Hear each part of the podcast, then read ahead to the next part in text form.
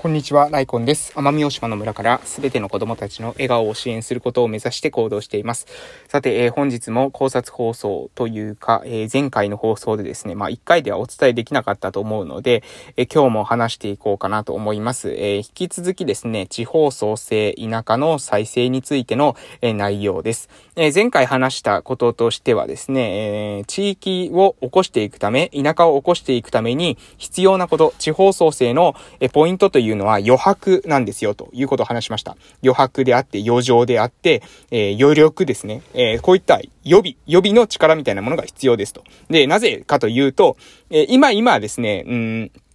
今今の毎日のその生きていくための仕事をしていたら、そういう未来を作っていくっていう仕事に着手できないんですよね。それ皆さん考えていただけたらわかるかと思いますけど、毎日のご飯を食べることに非常にこう、なんですか？毎日ご飯を、確保するっていうことにギリギリだったら、備蓄していくってことはできないじゃないですか。もう毎日今日食べるご飯を、えもう用意するので精精一杯っていう人が貯金していくことって難しいですよね。そうなんです。私たちが、え未来のために投資していくためには、まず、その生活のは十分に成り立っている上で、その生活以上のことをやっていく必要があるんですね。未来に投資していくということは。で、生活の以上のことをやっていく必要があるんですけれども、そのために必要な時間とか、えー、お金とかっていうものが、実は田舎は生まれにくいシステムになってますと。特に時間と労力が生まれにくい原因というのは何かというと、田舎に行くほどですね、どこかの大きな会社に、えー、属すとか、えどこかの、何ですか、えー、どこかの組織体に属して働くっていう働き方が、まあなんか安定していると言われてですね、まあそれが、まあなんだろう、みんなそれをですね、望むんですね。えー、私だ、私のですね、まあ住んでる村だってそうですよ。えー、どこかに勤めた方が安心、自分で事業するなんて危険でハイリスクみたいな感じで思ってる人が多いです。で、えー、一つの場所に勤めたら、副業とか兼業とかはせず、そこに一本、専業でやるっていうことが、もう、あの、それがですね、一番大事みたいな感じで思ってるんですね。で、これが、まあ、やばいと。えー、これが実はですね、地方創生とか、えー、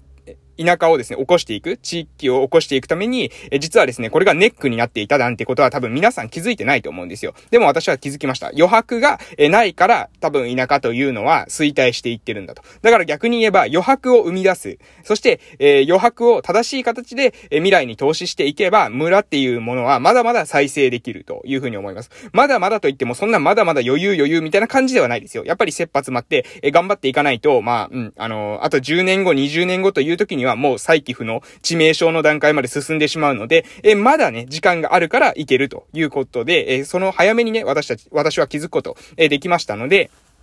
えー、そのですね、村を潰さないためのですね、えー、施策を自分の中でですね、考えて打っていこうというふうに考えているわけです。で、で、えー、ここまで考え、え話した上で、えこの余白とか余力とかっていうもの何なんですかということですよね。え余白とか余力ってそもそも何ですかということなんですが、この余白とか余力とかっていうのは、要するに余りですよね。で、これを生み出せばいいわけですよ。余り。で、時間の余、えー、余る時間、余る労力、そして、えー、余るお金、これを生み出して、これを未来に投資していく。えこれをですね、具体的に、もう少し具体的に話しますね。え時間を余らせる、えお金を余らせる、労働力を余らせて、未来に投資するっていうことなんですけど、えじゃあ、余らせるためにはまず何が必要なのかというと、効率化ですね。効率化していく。で、この効率化することによって時間も、え余らせる。そして、お金を余らせる。労働力を余らせるということにつながってくるわけです。なので、8時間、えー、労働時間があるからといって、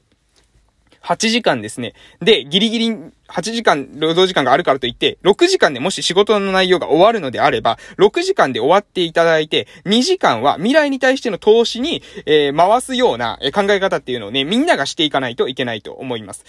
で、また、他の言い方をすると、8時間でその本業が終わるのであれば、8時間で本業が終わるのであれば、残り2時間というのは、副業なり、自分のその、本業以外の何かをする時間に当ててもらう。で、そのことによってみんなの考え方の中に、えー、できるだけね、効率化して仕事を進めた方がいいという風な意識が生まれるんです。でもこれが今のような専業の考え方だと生まれないんですよ。だって、8時間ずっとそこにいないといけないんですから。で、そしたら、そう、そうすると、できるだけ楽に8時間いるっていう風に人間って考えちゃうんですよね。で、そうやって楽にいる、えー、8時間いるっていう風に考えた結果どうなるかというと、その、本当は6時間でお、お、終わる業務を、だらだらと引き伸ばして8時間まで伸ばすっていう、こういうことにね、なるんです。えー、隣の人とですね、協力したら二人でやれば、えー、効率化してすごいスピードで終わらせられるものに関しても協力しないんですよ。なぜかというと、そうすると時間が余って次の業務が振られるからですね。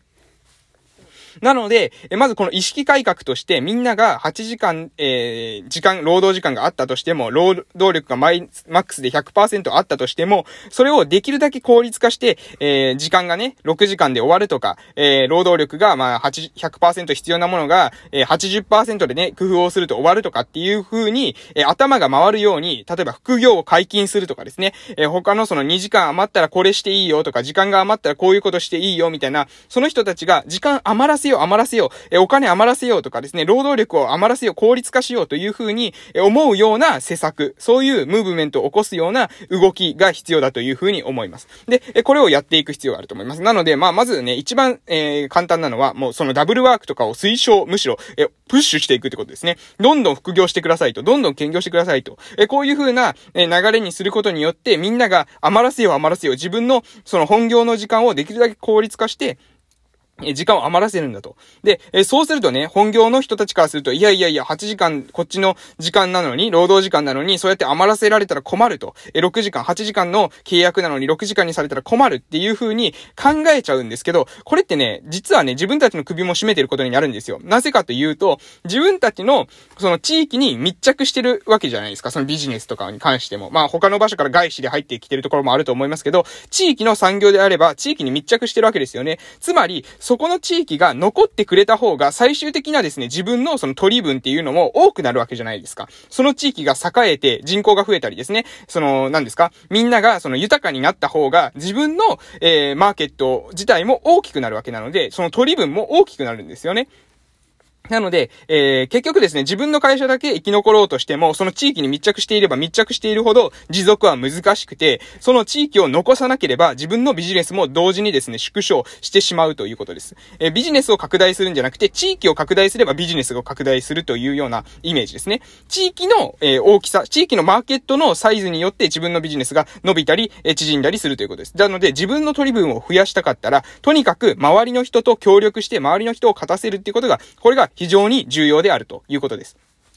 で、これ一つ目のですね、その余力を生み出す方法です。まずみんなの中に効率化していった方が得だと、えー、自分のですね、労働力、時間、お金を効率化していった方が、えー、いいんだという風な意識を持たせる工夫を打っていくということです。例えばダブルワークとか副業を推進するとかそういったことですね。で、えー、他には、じゃあ何かというと、もう一つ重要な点が、その余らせたものをですね、無駄遣いしてもこれ意味ないわけですよね。えー、普段、えー、ね、使わなかった分、お金が余ったからといって、それをですね、なんか浪費してしまったら、これ全然意味ないわけです。未来に投資しないといけないわけなんですよ。じゃあ、えー、皆さんの未来を担うのは、えー、まず、誰なんですかってことなんですね。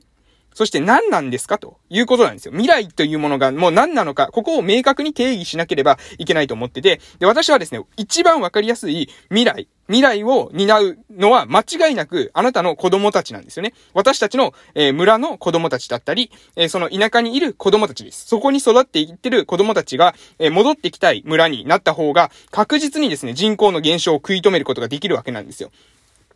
もちろんですね、外から入れてくるっていう方法もありますよ。ありますけれども、でも持続可能な方法として、最も確実なのは、そこの地域で育った子供たちが、まず確実に戻ってきたいというふうに思う。まあ、全員が全員戻ってくるってことはないと思いますよ。でも、でも、その中でも、みんなが戻ってきたいなと心のどこかに、その絆を感じているような村になっているのか、それともですね、こんな村もうなんかで、もう俺はこんな村嫌だ、みたいな感じで出ていかれるのか、これはね、全然違うんですよね。差がむちゃくちゃあるわけなんですよ。なので、子供たちに対してどれだけ支援するかっていうことは、結局は自分たちが、えー、最後まで、えー、生きていくために、その村を持続可能な形で残していくために重要な、えー、方法だと思います。これは私の村だけに限らず、えー、日本の、まあ、各田舎、その人口減少とかで悩んでいるところ、過疎地域とかですね、条件不利地域、僻地なんていう風に言われているところに関しては、もうこれ全部ですね、当てはまるんじゃないかなと思います。一番、えー、重要な資産、未来に対して、えー、投資すべき対象というのは、子供たちの、えー、か、に対する提供できる環境ですね。子供たちがこの村に育ってよかった。この、えー、地域に生まれてよかった。この地域に帰ってきたい。この地域に心の絆を結んでいる。そういうような、えー、地域になるってことが、これが非常に重要だと私は考えていますということです。はい。はい、ってことで今日の内容はまあ大体ですね、以上で終わりになります。今日の内容2点ですね、まとめさせていただきますと、えー、1点目が、まず、そもそもですね、私たちのその余力、余剰、そのあまりで、何の余りかというと、労働力、そして時間ですね、そしてお金、こういったものを余らせる必要があります。エネルギーを余らせる必要があるんですね。今の状態で余白が出ていなければ村おこしできませんので、余白を作る。じゃあ余白を作るためには何が必要なのかというと、効率化です。効率化しなければ余白は生まれません。今の状態では余白は生まれません。なので、効率化していくことに対して、その、インセンティブを働かせる。えー、本人、みんながですね、効率化したくなるような、えー、方法を、えー、行う人が必要があるということです。施策を行う必要があるということです。で、それは何かというと、例えばダブルワークを推奨するとかですね、副業を推奨するとか、えー、そういったことです。そうすれば、みんながですね、必然的に本業のじ、えー、労働時間を減らして、えー、その分ですね、自分の他の、そのやりたいことに、えー、つぎ込もうというふうに考えるようになります。なので、まあ、これは一つの例ですけれどもね、副業を推進するとかも、まあ、一つ方法かなと思います。そうすれば、労働力、時間、お金を、なんか、生み出そう、生み出そう、えー、余らせよう、余らせようという風にみんなが頭を使うようになってくるので、えー、まずね、そこから始めてもいいのかなと思います。そして余ったものですね。これ余ったものの使い道も肝心ですよ。余らせて、それを、なんか変なものに使ってたらこれ意味はないわけです。余らせた労働力、時間、お金、これをですね、どこにぶち込むのかというと、えー、未来です、未来。で、未来っていうのは一つ例を挙げるのであれば子供たちですね。子供たちっていうのは一番確実だと思います。思いますで、子供たちに対する、えー、環境づくりにまずぶち込む。これが一番重要だと私は思ってます。で、それ以外にもあると思います。例えば私だと、えー、私の村だとですね、未来に残していた方がいいなと思うのは、例えば自然ですかね。鹿児島県の奄美大島の某村ですので、まあ自然遺産にですね、今年なるんですけども、えー、その自然遺産の中で残っていく、え、豊かな自然。これを残せるかどうか、この価値を既存しないかどうか、自分たちでですね、食いつぶしてしまわないかどうかってことは非常に重要なんじゃないかなと思います。えそれではお時間ですので終わります。ライコンラジオでは朝と夕に1日2回配信をしておりますので、お時間がある方はですね、またぜひですね、聞きに来てくださいますと嬉しいです。えー、それでは以上です。えー、良い夜をお過ごし、お過ごしください。またお会いしましょう。失礼しました。